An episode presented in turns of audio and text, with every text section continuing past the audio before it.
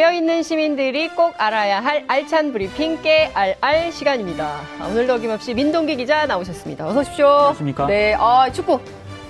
축구 보셨죠? 축구 열심히 봤죠. 예, 네. 아 밤에 그냥 새벽 1시에 동네가 동네가 난리가 났습니다. 떠들썩해가지고요. 이번에는 네. 그 발 부르는 소리가 네, 윗집, 옆집 이런 데서 다 났습니다. 위 아래에서 다 그렇습니다. 동시다발로. 그 전까지는 손뼉 치는 소리 정도만 났거든요. 네. 근데 이번 독일전에서는 네. 드디어 발 구르는 소리가 났습니다. 아, 네. 그러니까요. 제일 역사적인 장면 어디 어떤 거라고 생각하세요? 사실 저는 마지막에 네. 그 손흥민 선수가 진짜 명장면 아니었습니까? 그렇습니다. 예. 아니 근데 그 그분은 아, 노이어. 네. 그분은 왜 바깥에까지 이렇게 나오셨던 걸까요? 마음이 급했던 걸까요? 아니 이제 그만큼 급하기 때문에 음. 나오지 않았나라고 저는 생각을 했었는데 네. 어떤 분은 예. 그런 글을 또 올리셨더라고요. 네. 원래 예. 그 페널틱 에리어를 떠나서 네. 밖으로 잘 나오는 골키퍼였다. 평소에도 평소에도 어, 그러다가 예. 이번에 덜미를 잡혔다 네. 이런 총평을 또 아, 남기셨더라고요. 그렇군요. 네. 자, 저희가 지금 세계 최강 독일 격파 소식. 뭐온 국민들이 아침부터 그냥 기분이 좋아요. 오늘 같은 날은 그렇습니다. 그냥 행복합니다. 예. 네. 그 승리의 기쁨을 국민들이 모두 만끽을 하고 있는데요. 여기서 잠깐, 잠깐만 인터뷰를 좀 하겠습니다.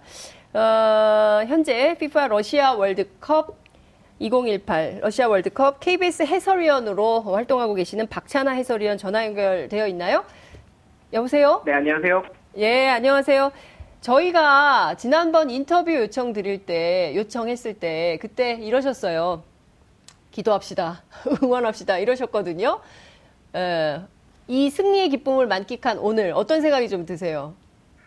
그러니까 아마 경기를 보셨던 분들과 생각은 같았을 겁니다. 네. 선수들에게 너무 고맙고 우리 선수들이 어쩌면 마지막 경기일 수도 있는 월드컵에서 좋은 모습 보여주려고 한 발이 아니라 두 발, 세 발 더 뛰면서 독일을 상대로 우리가 신락 같은 희망을 이어갈 수 있다는 그런 생각하에 선수들이 너무나 마지막까지 멋진 모습 보여줬기에 선수들한테 참 고맙고 네. 우리가 원하는 결과를 얻지 못했지만 그래도 선수들은 박수 받을 만하다. 네, 음. 이런 칭찬을 하고 싶습니다. 아, 제가 보기에 16강 진출도 굉장히 중요한 일이긴 하지만 그래도 독일을 상대로 세계 최강 독일을 상대로 그것도 2대 0으로 꺾었다는 사실 자체가 지금 세계가 깜짝 놀라고 있고 어, 독일 감독이 한국한테 졌다는 사실에 대해서 굉장히 어, 속상하다 이런 마음을 막 토로하고 있는 것 같습니다. 독일한테는 미안하긴 하지만 그래도 우리가 이번에 역사를 새롭게 만들었다 이렇게 봐야 되겠죠, 그죠? 그렇습니다. 독일이 아시아팀 상대로 패배를 하질 않았고요. 그리고 독일은 녹슨 전차라는 오명을 들을 때도 월드컵에서의 성적은 8강이었습니다. 네. 그러니까 독일이 부진하고 독일이 월드컵에서 아주 저조한 성적을 내는 것이 8강이거든요. 그런데 우리와의 경기에서 패하면서 독일은 조별리그 탈락을 하게 됐습니다. 네. 어, 어쩌면 우리 이 경기의 승리가 월드컵 역사의 또한 줄로 기록이 될 만큼 우리로서는 아주 대업이 달성이 된 경기였고요. 독일로서는 다시는 기억하고 싶지 않은 그런 망신스러운 경기가 됐습니다. 네. 그 첫 번째 골을 넣었던 김영권 선수 있잖아요. 김영권 선수요. 작년 네. 8월에 이란과 홈 경기를 마치고 나서 인터뷰 실언 논란으로 비난을 굉장히 많이 받았고 주장 완장도 내려놓고 또 이번에 많은 선수들이 그 축구 과정에서 특히 뭐 청와대 국민청원으로 막 비판도 굉장히 많이 받고 했었는데 그게 정말 그 차범근 감독 말씀처럼 그 선수들의 이 사기를 떨어뜨리기에 충분한 뭐 이런 여론의 문제 이게 굉장히 심각했다고 보십니까? 어떻게 보세요 그 점은? 김명훈 선수가 분명히 마음의 부담이 굉장히 컸을 거예요. 네. 김명훈 선수도 수비수고 또 수비수는 다른 포지션과는 다르게 한 번의 실수가 경기의 승패에 직접적인 영향을 미치는 그만큼 중요하고 그만큼 부담스러운 자리였다고 볼 수가 있습니다. 네. 김영호 선수도 본인이 가지고 있는 역량을 총동원해서 어, 본인이 잘하고자 하는 뭐 그런 경기를 당연히 가지고 그런 마음을 가지고 경기에 임했을 때 결과가 좋지 않고 또 거기에 있어서 또 뒤따라오는 인터뷰 논란이라든가 이런 것들로 아마 심리적인 부담이 아주 컸던 것 같아요. 오늘 경기 끝나고 본인이 득점에도 성공을 했고 그리고 인터뷰에서 울먹울먹하는 모습을 봤을 때는 네. 본인이 밝혔다시피 본인이 얼마나 이 심리적으로 부담스러웠던 상황인지를 너무나 잘 아, 말해줬던 것 같거든요. 네. 우리 선수들이 김영원 선수뿐만 아니라 다른 선수들도 다 마찬가지였던 것 같습니다. 네. 성적이라는 부담 더하기. 그리고 또 자신이 실수하면은 어, 이 뒷감당을 어떻게 해야 되나라는 그런 어, 좀 불안감이라든가 음. 네, 네. 이런 것들이 어떤 상황이 벌어졌을 때 자신 있게 그것을 처리하기보다는 실수를 하면 어떡하지라는 두려움이 왔던 순간들이 조금 있었던 것 같아요. 맞아요. 그래도 예. 우리 선수들이 이 마지막을 잘 맞추면서 어떤 불안감, 두려움보다는 아, 우리가 할 수 있고 극복하고 좋은 모습을 보여줄 수 있다. 이런 네. 가능성을 남겼다는 점에서 우리 선수들이 다 개개인으로 봤을 때는 좋은 역량을 지니고 있는 선수들이거든요. 네, 네. 그런 자신감을 찾을 수 있다는 계기가 돼서 그것 역시도 우리 축구에게는 큰 도움이 될 겁니다. 음, 이번에 사실 선수들뿐만 아니라 신태용 감독도 굉장히 심리적으로 부담이 굉장히 큰 경기였을 텐데 실제로 그러기도 했고요. 이번 리더십에 대해서는 좀 어떻게 평가를 하세요? 신태용 감독도 갑작스럽게 사령탑에 올라서 돌아보면은 신태용 감독이 사령탑에 올랐던 그 순간부터 신태용 감독에게는 어, 좀 많은 포커스가 맞춰졌고요. 그리고 네. 거기에 맞춰서 신태용 감독 역시 이 국민의 눈높이라든가 국민들이 만족스러워할 만한 경기 내용, 경기 결과 그리고 어떤 발언들 이런 것들이 뒤따라오지 않았던 것도 사실인 것 같아요. 네. 어, 그렇지만 신태용 감독 역시도 누구보다 월드컵에서의 성적 을 내고 싶어 했던 감독이고 네. 그리고 갑작스럽게 부상해 놨던 것들이 부상으로 인해서 다 아, 이 물거품이 되면서 우리가 준비할 수 있는 시간도 적었고 어, 그만큼 부담 속에서 이 월드컵을 치렀던 것 같거든요. 네. 우리가 뭐 전술의 어떤 아쉬움 이런 것들을 차치하고라도 스테온 감독 역시도 마지막에 웃을 수 있어서 어, 네. 마- 선수들과 마찬가지로 심리적으로 좀 내려놓을 수 있어서 좀 다행이라는 생각도 들고요. 그리고 스테온 감독이 뭐 본인이 얘기했듯이 보이는 게 전부가 아니다라고 이제 많이 말씀을 하시잖아요. 네. 우리 국민들 역시 마찬가지입니다. 우리 국민들 역시 그리고 이 축구팬 모두가 바라보는 대한민국 대표팀에 대한 사랑도 이 보이는 것이 전부가 아니다. 네, 우리는 언제든지 응원할 준비가 되어 있고 박수 칠 준비가 되어 있다. 네, 이런 얘기를 네. 꼭 전하고 싶습니다. 네.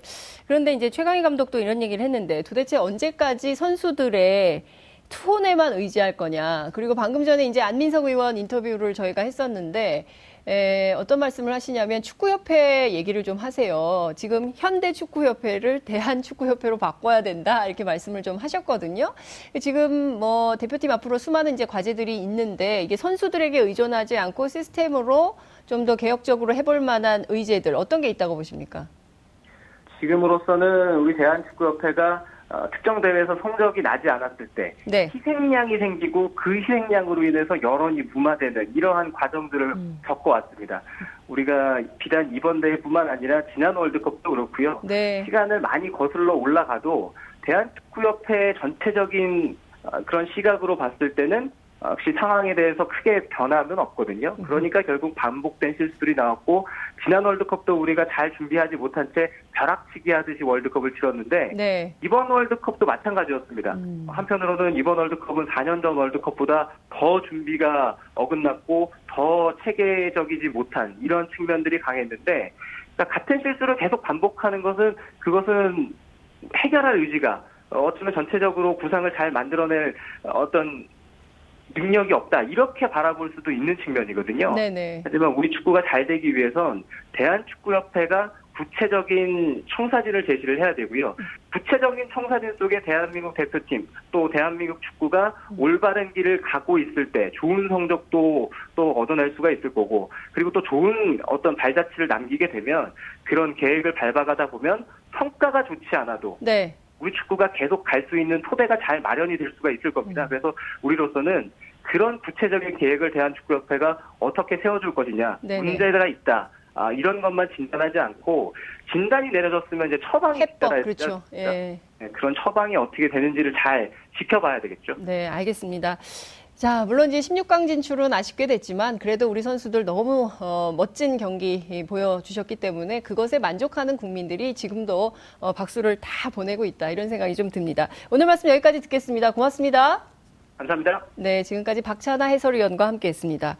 자, 적폐가 정치권에만 있는 것 아니고요. 재벌 금융권에만 있는 것이 아니고 스포츠에도 좀 있는 게 아닌가. 그죠? 우리가 그 동계올림픽 때도 그런 얘기 많이 있지 않았습니까? 그렇습니다. 빙상연맹에 대한 문제점이 굉장히 많이 지적이 됐었는데 축구도 마찬가지인 것 같다. 그러니까 좀 뭔가 다 알고 보면 다 개혁 대상인 아니, 특히 그런 상황이 축구는요. 아닌가 싶습니다. 월드컵이 끝날 때마다 항상 네. 문제점이 뭐다라는 게 지적이 됐었거든요. 음. 근데 그때마다 감독이나 선수들에게만 책임이 맞아요. 좀 옮겨갔었는데 아 그리고 선수들에 대한 사나운 그 인격살인 아, 그렇죠. 이런 것은 진짜 이제는 그만해야죠. 그렇습니다. 예. 네. 21세기 새로운 시대에 맞게. 그렇습니다. 자 아, 시간이 없어서 빨리빨리 봐야 될 것 같은데요. 첫 번째 키워드 보겠습니다. 포토라인에선 조영호입니다. 조양호 회장이 드- 이 집은 잊을만 하면 한 명씩 가족들이 포토라인에 서는 것 같습니다. 오늘 오전에 이번엔 아버지가 나오셨군요. 그렇습니다. 서울 예. 남부지검 앞에 포토라인에 섰는데요. 네. 어, 와이프 이명희 씨 그리고 조현아, 조현민 두 딸에 이어서 네 번째입니다. 근데 네 번째 아들 석이 아들 나왔던가요? 아들? 아들은 아직까지는 네. 이 총수 일가 갑질과 관련해서는 아직 안 나왔는데요. 네. 지금 네 번째인데 네 번째긴 하지만은 어, 포토라인에 섰을 때 하는 얘기는 거의 똑같습니다. 네. 검찰 수사에 성실히 임하겠다. 외웠나 봐요. 매뉴얼입니다. 거의 똑같은데요. 근데 이 이번에 정도면 매뉴얼이다. 그렇습니다. 예. 조영호 회장은 횡령 배임, 상속세 탈루 의혹을 받고 있거든요. 네. 어, 죄가 결코 가볍지가 않습니다. 그래서 오늘 그 남부지검 조사가 네. 밤늦게까지 이어질 것이라는 그런 전망이 나오고 있습니다. 그렇군요. 제가 보기에는 이 집 식구들을 다 같이 불러서 조목조목 따져서 고르게 이 범죄에 대한 책임을 묻도록 하는 것이 어떤가. 그렇습니다. 근데 사실은요, 네. 이번 주가 한진가 그룹에게는 굉장히 좀 중요한 게, 네. 어, 조영호 회장 일가에 대한 이런 조사 결과 말고도요, 네. 진에어 있지 않습니까? 네네네. 그 항공 면허 취소가 될 것이냐 안 될 것이냐, 맞습니다. 이것도 지금 그 핵심 쟁점이죠. 국토부가 결론을 내릴 것이다라는 얘기가 나오고 있거든요. 네. 크게 세 가지입니다. 하나는 항공 면허 취소. 네. 이게 원칙적으로 하면 법 위반이기 때문에 네. 그렇게 가야 한다라는 주장이 굉장히 강한데요.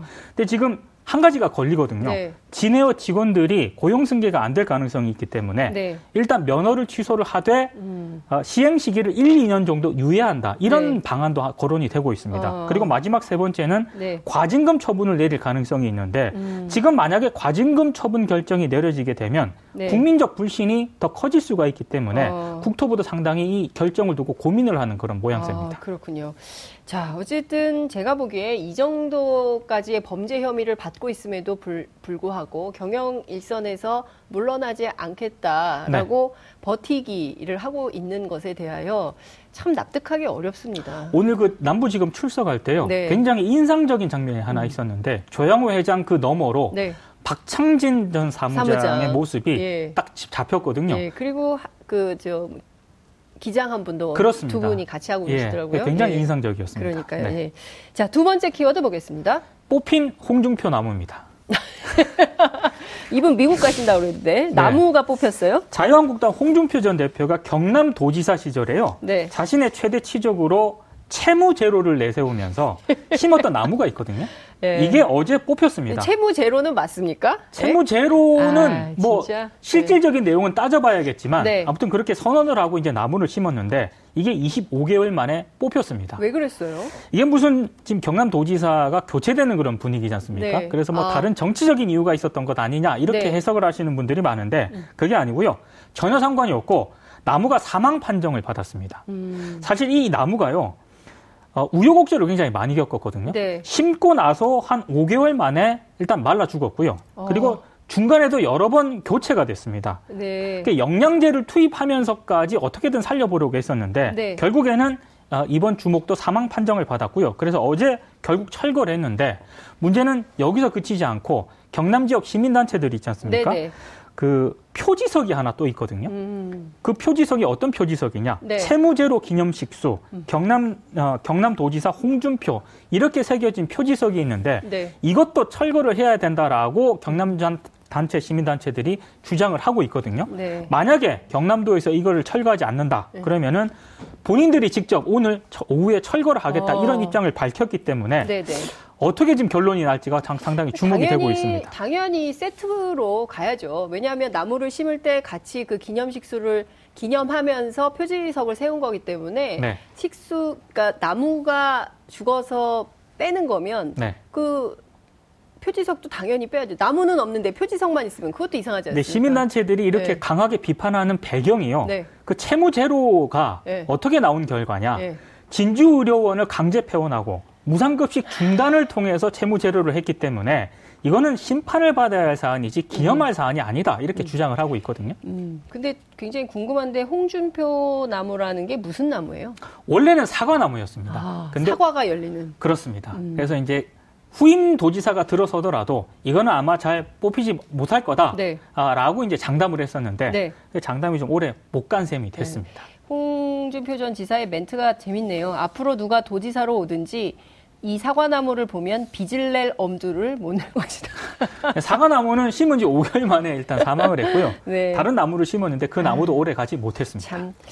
어쨌든 나무 사과하세요. 라는 생각이 자꾸 듭니다. 네. 미국 가시니까요. 갔다 오셔서 사과하시겠죠. 오늘 말씀 여기까지 듣겠습니다. 고맙습니다. 고맙습니다. 여러분들께서는 지금 생방송으로 진행되는 장윤선의 이슈파이터와 함께하고 계십니다.